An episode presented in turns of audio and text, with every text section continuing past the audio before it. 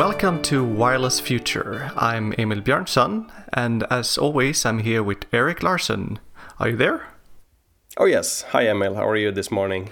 I'm great. So it's great to be back with another episode. And today I was thinking that we're going to talk about NOMA or non orthogonal multiple access.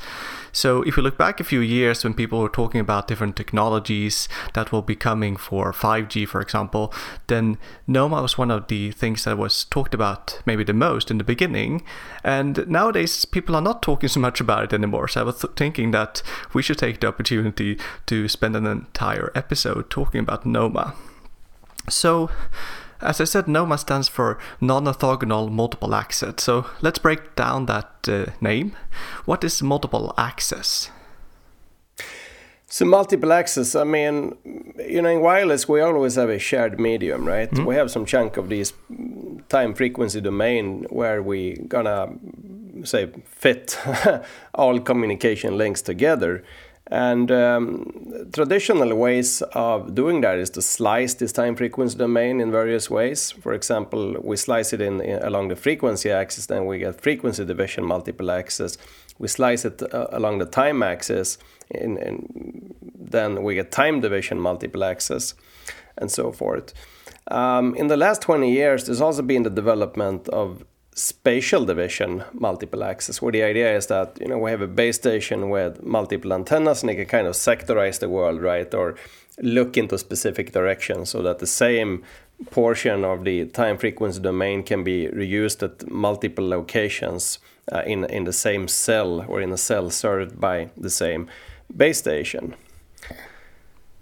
I see. So uh so we really need to divide our resources between our many users uh, in, in, these different ways. Um, yeah, so I mean, also in this context, there is CDMA, right? Code division multiple access, where the idea is that you you reuse time and, frequency universally, or at least within within a cell, and then you assign each user a unique code. And these codes are designed such that they are orthogonal in the sense of having zero cross correlation, so that users mm. can transmit the data multiplied by their own unique code, and then just send that product off on the air interface. And the base station despreads by multiplying by the corresponding codes and you know achieve interference-free decoding. So time division, frequency division, code division, and spatial division. These are like the classical multiple um, techniques. Yes, and if I got the, uh, it right, then uh, the the first uh, generation of wireless standards or, or, cellular standards were based on frequency and time division. Then 3G tried out code division, and then now we are back at time and frequency division and adding spatial division on top of that. Is that right? That's right. That's a good summary. Yeah. So then, non-orthogonal. What does that mean in this context? So non-orthogonal multiple access means that we let transmissions interfere on the same degree of freedom, mm. right? So either in the same um, portion of the time frequency domain or uh, in, in, in the code domain, such that users use spreading codes that aren't perfectly orthogonal, so that they interfere. So, for example, an uplink that the base station will see a superposition um, I mean, on a sample or, or, or, on a symbol by symbol basis, see a superposition of signals that were sent by more than one terminal. And correspondingly on the downlink, that the, the uh, base station transmits at each point in the frequency domain um, something which is intended for more than one terminal at the same time. So that's what non orthogonal means. I see. So then they are sort of interfering with each other. Uh, and I would say that if I have two students that start to talk and ask questions at the same time, then I would tell them to please take turns. But why would oh, you yeah. benefit from actually letting both talk at the same time? Yeah. No, that's a good question. I mean, and this all goes back to, say, fundamental inter- um, information theory for the multiple access and for the broadcast channel. So, I mean, for the multi user case, right? Where it's known to be better in general to have users talk at the same time and resolve the interference rather than orthogonalize them in time or frequency. And conversely, when transmitting to two users, it's better to use a form of superposition coding rather than splitting the time or splitting the frequency. I see. So uh, then we have talked about multiple access and non-orthogonal. So if you put them together into non-orthogonal multiple access or NOMA, what does that stand for? Is it just a combination of these two things? Yeah, NOMA means, I mean, as the name suggests, right, the multiple access schemes that uh, well, exploits or suffers from, depending on how you view it, non orthogonality. And in a way, the word NOMA, I think, is a bit of a misnomer because it can refer to many different things at the same time. A lot of folks, um, when I say folks, I really mean researchers and engineers in communication theory, right? um, refer to NOMA. Um, uh, when I say NOMA, I mean power domain NOMA. So really, superposi- would used to be like classical superposition coding for the broadcast channel in, in communication or in information theory. But NOMA can also mean other things. Even you know the fact that you let sometimes users collide. Well, obviously, if you let collisions happen, then you allow for non-orthogonality at that very moment, right? Hmm. Okay, so uh, then I was thinking that we structure our conversation to go through these different non-orthogonal schemes that people have been talking about when it comes to 5G, and let's start then with power domain NOMA. Can you uh, explain more in, in, detail what people have in mind to utilize in that case? It's a power domain NOMA, which is again like the main strand of NOMA, or like the default meaning of the word, right? Uh, in principle, it simply means that let's talk about just single antenna transmitter, single antenna receiver. So the classical multi-user downlink or broadcast channel in information theory, right? So NOMA that means that instead of splitting the time, let's say between two receiving terminals, then we transmit to both of them during the entire time. But when we transmit, we send the superposition of data uh, intended for the first terminal and destined to the second terminal. And then we hope that, or rely on the fact or the assumption that uh, these terminals have different signal to noise ratios. Receive the signals with, uh, we receive the transmission with different SNR, so that one of the terminals can decode both streams and retain only the one that it is interested in, and the other terminal uh, treats one of the streams as interference and is still able to decode its own stream. And this is superposition coding from information theory. It's known to be the optimal way of achieving the capacity region for the um, downlink multiple access channel. Uh, and in principle, power domain NOMA is nothing more than that. I mean, it's a form of superposition coding where you send a sum of two signals simultaneously these two signals being destined to two different terminals. And then you rely on advanced decoding schemes to help the terminals make sense of the transmission. I see. So it's a bit like uh, recording an audio where two people are talking, and then you figure out what one person said, subtract that, and then you can listen to what is remaining in the recording. Yeah, it's it, it is like that. Uh, yeah. so it sounds like we, we need then more advanced algorithms. So I remember a time when I was a PhD student, we were tr- I was trying to focus on making the handset use as simple algorithms as possible uh, to minimize the amount of processing that needs to be done. And uh, and now it's like we, we are trying to squeeze out more performance by adding more algorithms uh, uh, while implementations at the users. So uh, do we, we need this? Is this the optimal way of operating the system? So that's a good point. Uh, I mean, it is absolutely true that with the example I gave, the terminals will have to use more sophisticated decoding algorithms as compared to the case with orthogonal access, right? Specifically, they can use a technique known as successive interference cancellation, which is essentially that they listen to a superposition of two data streams and decode one of them, treating the other as additive noise. And then once they have decoded the first stream, they subtract it off from the received data, and then they can decode the second stream. And this is information theoretically optimal if you have like infinitely long data blocks. But in practice, this is a process which is, well, number one, I mean, it does take some computational effort, right? But more importantly, um, it is prone to error propagation. Just to make a tiny mistake in the decoding of the first stream, then you're gonna like screw up the second stream and garble that and decode nothing in the end. So, mm. um, you know, it, it works really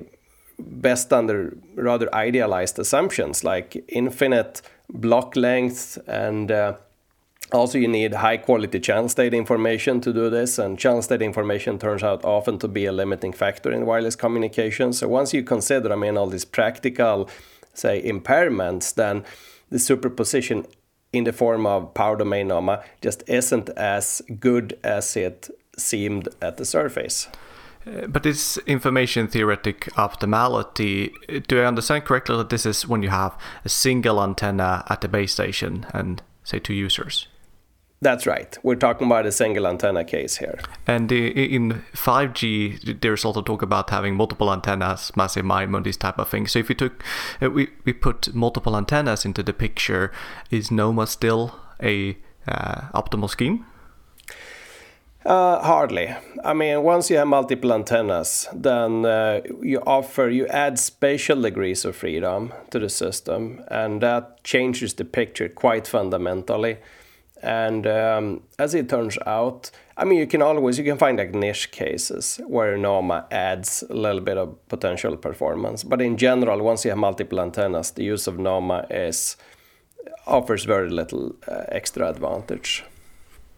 Yeah, this is my impression as well. That uh, since there were a lot of talk about uh, NOMA in in the discussions that was leading up to the 5G standardization, mm. uh, also companies were trying out these type of things, and when they added it on top of of massive MIMO things that are there now in 5G, uh, the gains were not convincing enough. So at least so far, there is no features of uh, NOMA in in the 5G standards. No, and there is no need for it either. I mean, you know, with massive MIMO, I think it's fair to say that NOMA makes almost no sense at all. Uh, with small dimensional MIMO, you can find cases where it offers like a little bit of marginal improvement. On the other hand, um, for 5G and beyond, massive MIMO is the physical layer technology that will be used. I think it's fair to say, you know, that uh, no future serious wireless system or standard will not contain massive MIMO as its core technology component. And mm. then, given that you have massive MIMO, there is just simply no need to use NOMA. So, in a way, NOMA is like the poor man's MIMO technology. When you can't afford multiple antennas, then uh, you could utilize this instead to squeeze in more users in a way. Well, I wouldn't call it the poor man's multiple antenna because it isn't multiple antenna, no. right? But uh, put it this way: if you can't afford multiple antennas and you want to do something to improve your, your your system performance, yes, there are definitely cases where NOMA can gain a little bit. I mean, again, you know, I'm from information theory. Long enough blocks and good enough channel state information, then you know, superposition coding is better than orthogonal access, right? So. Uh if I'm trying to pinpoint why NOMA is not working on top of, of MIMO, is it like in the single antenna case, you said you have two users with uh, different signal to noise ratios and you transmit uh, to both of them at the same time. Uh, would you, in the multi antenna case, do you need sort of two users with very similar channels except for different SNRs and then you can add it on top of it? Or yeah, um, in the say massive MIMO case, then you know with random fading with very high probability, the users are nearly orthogonal, right? So you can mm. separate them using zero forcing or MMSE beamforming or whatever your favorite linear processing uh, scheme um, is, and uh, only in the cases really where let's say you have two users with massive MIMO that are in line of sight at the very same uh, angle as seen from the base station, then you'd effectively have a SISO channel to both of them, and you could uh, you could treat them both then as single antenna. You, uh, I mean, you could treat the channel to both of them as a single antenna channel on which you could use NOMA. So that's true. With, with some probability, you can find scenarios where you know the array can't resolve the signals spatially. Hmm. And when you can't do that, sure, the equivalent system model then would be similar to a single antenna, conventional single antenna system, on top of which you could add uh, NOMA transmission. I see. So you, in principle or theoretically, you can create scenarios where it works well, but those are not very likely to appear then in practice. That is exactly the point. Yeah. So, Jet, if you look at the literature on NOMA, uh, what you often see is that they are providing quite convincing performance gains, uh, performance gains compared to what they call orthogonal multiple access or OMA. Uh, are, are, these comparisons wrong, or what is it in the, the research that is, is not convincing enough for this to to work in reality? It's a good question. I'm not saying. I mean, I'm not saying the literature is wrong, right? And you definitely can find comparisons where NOMA provides gains. That's not the question. The question is whether those comparisons really relate to scenarios that are of much practical interest. Again, I mean, in 5G, we're to have MIMO and massive MIMO. And then you have to look hard to find a case where NOMA offers any uh, additional gain. I mean, the example we just discussed, right, with a large array and line of sight, and then you have two users in the exactly same angle. Mm. Uh, definitely, I mean, then again, we're back at the SISO case, and you know, good enough channel state information and long enough blocks, then superposition coding is optimal, and that is power domain NOMA essentially. Mm yeah, so, so, so I guess then the, the point is that orthogonal multiple access is not what you want to do in the future. Power domain NOMA is one way of evolving eh, from that, but there are other methods that are, are more convincing and that are used now in yeah. 5G. You could think of it like that. So then NOMA could mean other things. Uh, I've heard about code domain NOMA. Is that like mm. CDMA or? To my understanding, it is. I mean, it seems to be a. Uh, how to say reinvention of CDMA, right?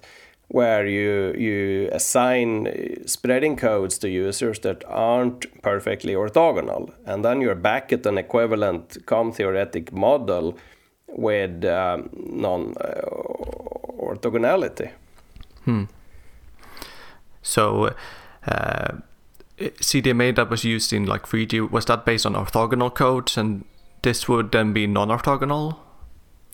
Well, I mean, CDMA that was used in, in uh, 3G was based on codes that weren't perfectly orthogonal, but most of the efforts in development of codes for CDMA was to make them as orthogonal as possible. Mm. So, in that respect, the non-orthogonality in CDMA was like an impairment, right? Mm.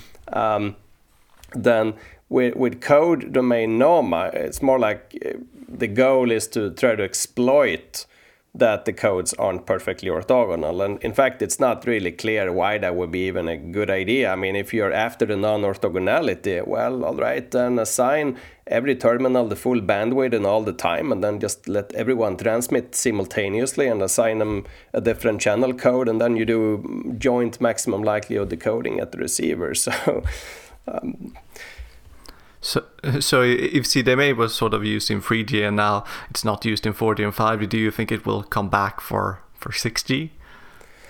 Hardly. Um, you know, I mean, again, CDMA could probably be, again, taken to mean other things than what it was, what it originally meant during the 3G development.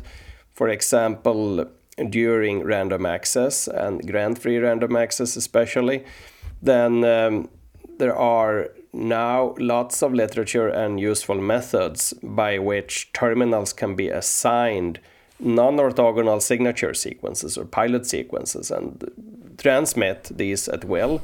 Mm-hmm. Uh, whenever they have any data to send, and the base station can resolve them relying on sparsity, relying on knowledge of the fact that well, among these thousands of devices out there who potentially could transmit right now, only a few of them are actually awake. So the the coding is subject to a sparsity constraint. Is that CDMA? Well, maybe not according to the conventional methodology, but you could very well call it CDMA. You could call it NOMA. I mean, at some point, you know, this becomes like terminology that's being used to uh, sell things that are um, not what it used to mean originally, I think. Mm, so, what else can NOMA mean then?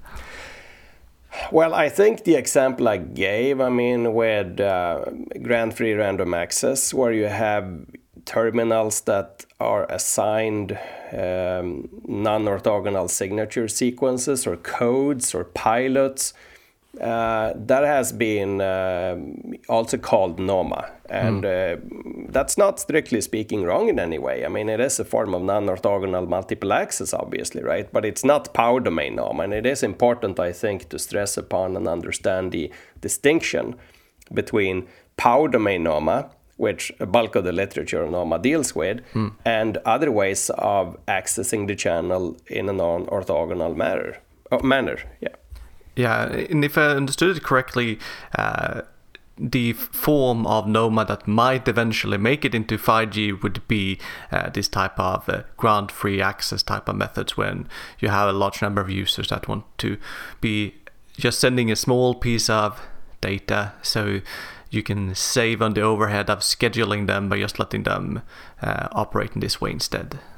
Right, and that makes perfect sense. Uh, I should we should add. I mean, while power domain NOMA is questionable at best when you have MIMO or massive MIMO, then non-orthogonal multiple access for short packets during the the um, random access phase in particular is a po- very powerful uh, technique. Yeah, and uh, as I've understood, uh, uh, even if we, we like to measure the highest data rates that you get in your systems, a lot of the users, um, many of the users are like scrolling through some social media profile, downloads a few uh, kilobit of data, and then you uh, and when the bulk of the traffic is a large number of such small requests, it's even if the access scheme is less efficient, if you can get rid of the, all of the overhead from letting the users connect and schedule them and all these type of things, it will be just faster, uh, less effort for the users to access. Mm. That's right. Yeah, uh, lots of packets are, are very short and con- contain only access requests and control information, and you know that then this type of grant free access techniques that um, say imply non-orthogonality in the multiple access are, are definitely very useful and promising. So, if we are ignoring what the name NOMA is normally used for in the literature, is massive MIMO a non-orthogonal multiple access scheme? Oh, in a way, it is, yes, right? Because everyone transmits at the same time. The whole idea with massive MIMO, at least in its canonical form, is that um, the full bandwidth and uh, the full time dimension uh, is is assigned to everyone, so so that everyone transmits all the time over the over the full bandwidth, and then you resolve transmissions through spatial processing. Now, in that spatial processing, if you use a good decoding method like zero forcing, beamforming, or MMSE, or so and so forth, then you're essentially resolving the uh, non-orthogonality of the transmission and creating interference-free channels, which in addition are very stable. I mean, that's one of the points of massive mm. MIMO, right? You create like these like wires in the air to to the terminals, but you create effective channels that are nearly interference-free, or at least with an interference level that you can uh, have control over. So. So in that respect, yes, but I wouldn't really want to use the word uh, NOMA, I think, for what we conventionally mean uh, by massive MIMO transmission. But you could say it, although I'm, I'm a little reluctant again to use the terminology for massive MIMO transmission and decoding. Yeah, I guess that uh, even if you have a purposely orthogonal scheme, it might not be entirely orthogonal reality because of interference from other bands mm. or other systems and uh, uh, for non-orthogonal yeah. is sort of the same it sort of shows what your ambition is and maybe the ambition is in massive MIMO is to try to orthogonalize users in, in space yeah that's actually a great way of putting it I think. And you know, I mean, if you think of it that way, right, there is no such a thing as orthogonal multiple access because even in classical cellular, you might have orthogonality within a cell. You know, you might partition your time frequency domain and give uh, different chunks to different terminals, but then. And, and you might even have you know orthogonality among neighboring cells right so that we agree in the home cell to use uh, a certain set of time frequency resources and in the neighboring cell, we use a different set of time frequency resources. This is conventional how conventional frequency planning uh, used to work. Hmm.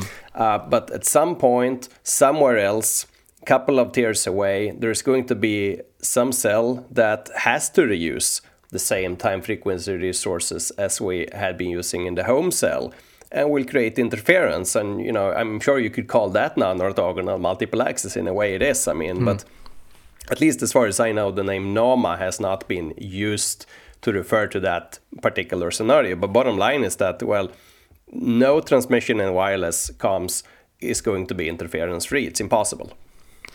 So in the recent years i heard about something called rate splitting uh, which um, might be referred to as like the uh, the next type of NOMA that or the mm. uh, evolved type that might actually be used in practical networks. So, what is rate splitting?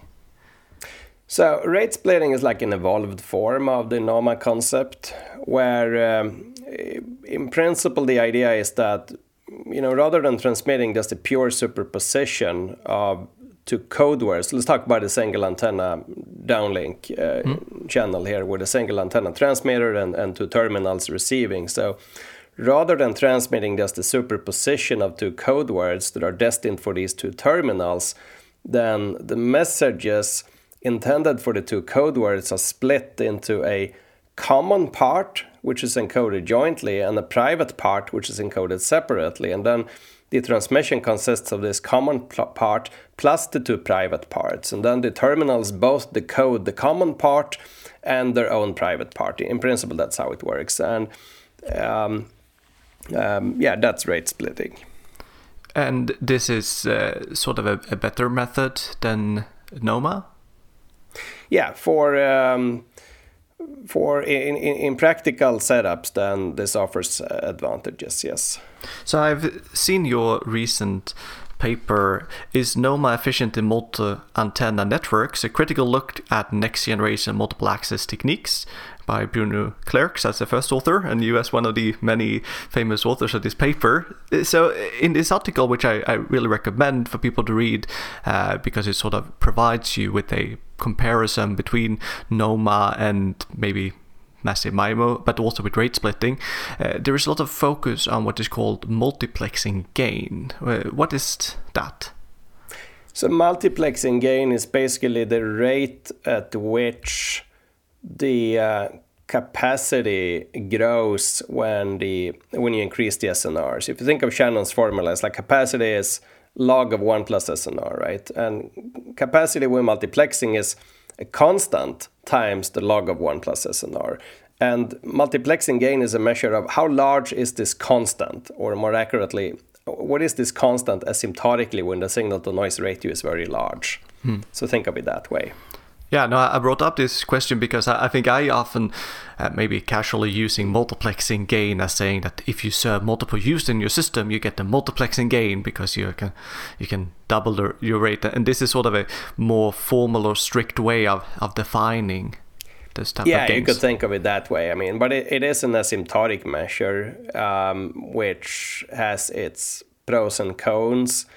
Um, in a way, I mean, I can understand the there might be reluctance to use asymptotic measures at all because you know what does it mean that SNR goes to infinity, right? I mean, practical systems might have an SNR of a couple of decibels or something. Uh, mm. On the other hand, if a scheme is not good asymptotically, I think it is in general less likely that it would be good at uh, finite SNR. So something being good asymptotically tends to indicate that it's probably some uh, it's probably technically sound or, or probably has potential to be to be useful also at uh, realistic SNR values. Yes, and uh, if I understand the premise of this paper, uh, you're showing that rate splitting provides the the best multiplexing gain compared to NOMA, for example. Yeah, I mean th- there there are. Um, there are gains. Uh, it it provides a higher multiplexing gain than NOMA in uh, in in the multiple antenna settings. And sometimes it's also beating uh, conventional massive MIMO or multi-user MIMO methods. Is it an add-on on this technology, or how does it relate to it? I mean, you could think of both NOMA and rate splitting as potential add-ons to MIMO or even to massive MIMO. I think the bottom line is that the more antennas you have, the less this add-on is worth, right? Unless, again, I mean, as we talked earlier here, unless you are in scenarios where the channel degenerates so that all the users are in the same angle as seen from the from the base station array in, in, in line of sight, say, in which case you essentially have a uh, an, an effective single antenna channel to them. Hmm. So, uh, do you think rate splitting is something that we will be utilizing in future networks to improve the performance further? But I mean, put it this way: if NOMA, if power power domain NOMA has any role to play, then it definitely should be replaced by by rate splitting, right? But mm. then again, if you have enough antennas in massive MIMO, then the gains are marginal at best, or at least you have to look very hard to find scenarios where where it really adds any value. But who knows? There might be future systems with where you can only afford small numbers of antennas and then sure i mean these techniques could be could be useful there but again these are niche cases right hmm. yes so uh, as far as i've understood if you have a MIMO system, you have multiple single antenna users, and you have multiple antennas at your base station. Then you take the minimum of the number of users and of the number of antennas, and this is sort of the the maximum multiplexing gain that you could uh, achieve and uh, then rate splitting cannot really improve upon that number, but uh, it can improve on what you can achieve under more imperfect channel knowledge situation. Is that correct? Yeah, I mean this becomes very technical now, but uh, that that is in principle as you suggest. Yeah. So I think my only concern from a practical implementation perspective, now we are talking about multiplexing gain information theory, this, as you said, infinitely long codes. And uh, if you're going to transmit a large piece of data, you can spend quite some effort on figuring out what will be your coding rate or modulation scheme and things like that. Uh, but if you have users that are transmitting small pieces of, of data, to sort of involve all of them in selecting all of the users' code. Okay, you have a, one private part and then you have a common part where you need to put together all of the users. It sounds like you're creating a lot of complications for practical implementations. You do. I mean, you, you, you obviously add complexity, right? On the other hand, I mean, it might be true that most of the packets on the air interface consist or, or contain rather few information bits. Um, but it might still be the case that the bulk of the bits that are transmitted belong to large packets or long packets. Hmm. Right? I mean, think of like downloading a, a huge file or, or, or, streaming, you know, video. If you can afford some delay with a buffer, then nothing in principle prevents you from putting millions of bits into your code word. And hmm. you know, when you enter that regime, right, then with state-of-the-art channel coding, you are at tens of dB from from the Shannon limit, and you probably could afford these more sophisticated techniques uh, also computationally because there is a long code word so there are many bits to amortize the computational effort over. Um, so i think for short blocks questionable you're right. I mean you know the added complexity here might not be worth it. For very long blocks it's possible so uh, then looking into the future, do you think that NOMA or rate splitting have a role to play? Should people invest time in, in research on these topics? Um, I think invest time in research, yes, to the extent that questions haven't already been resolved, right? Because mm. these are fields with a with a huge literature. But I, I do think there is a value in itself to pin down and, and solve the foundational information and com theoretic problems that we are able to solve and understand where the fundamental limits are and what techniques are optimal and so forth. For future networks, I'm not so sure. I think, you know, once you have massive MIMO, you probably want to keep, th- keep things as simple as possible and re- rely on the spatial, say, processing to separate your users and the added value of these techniques, NOMA and rate split, splitting and so forth, is marginal at best, or at least you have to look hard to find niche scenarios where they really add much of performance. There could be cases perhaps with, uh, I don't know, um, still systems that we want to build with a single antenna for some reasons. Could be, you know, physical space limitations, for example, or um, where you can afford only a single antenna or possibly a few antennas. And then, sure, I mean, w- with time, I think that algorithms that have been developed and that are fundamentally sound eventually will make it to practice. But it isn't obvious. I mean, what use cases or what examples would those systems be? Hmm.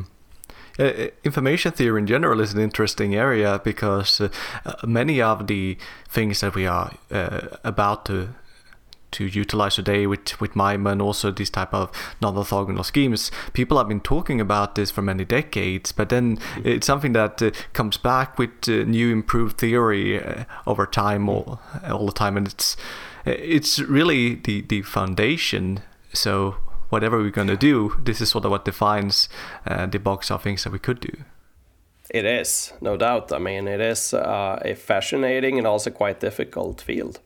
Yeah, no, and, uh, and I guess a related thing here is the uh, interference channel, as it's uh, called as well, when you have like multiple transmitters, multiple users, and they are communicating at the same time, and they interfere with each other. So they uh, and their things are not entirely known either.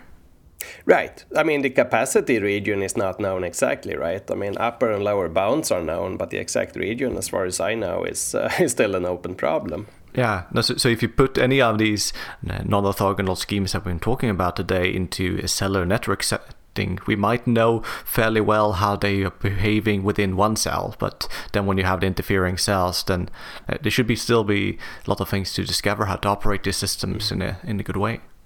They should.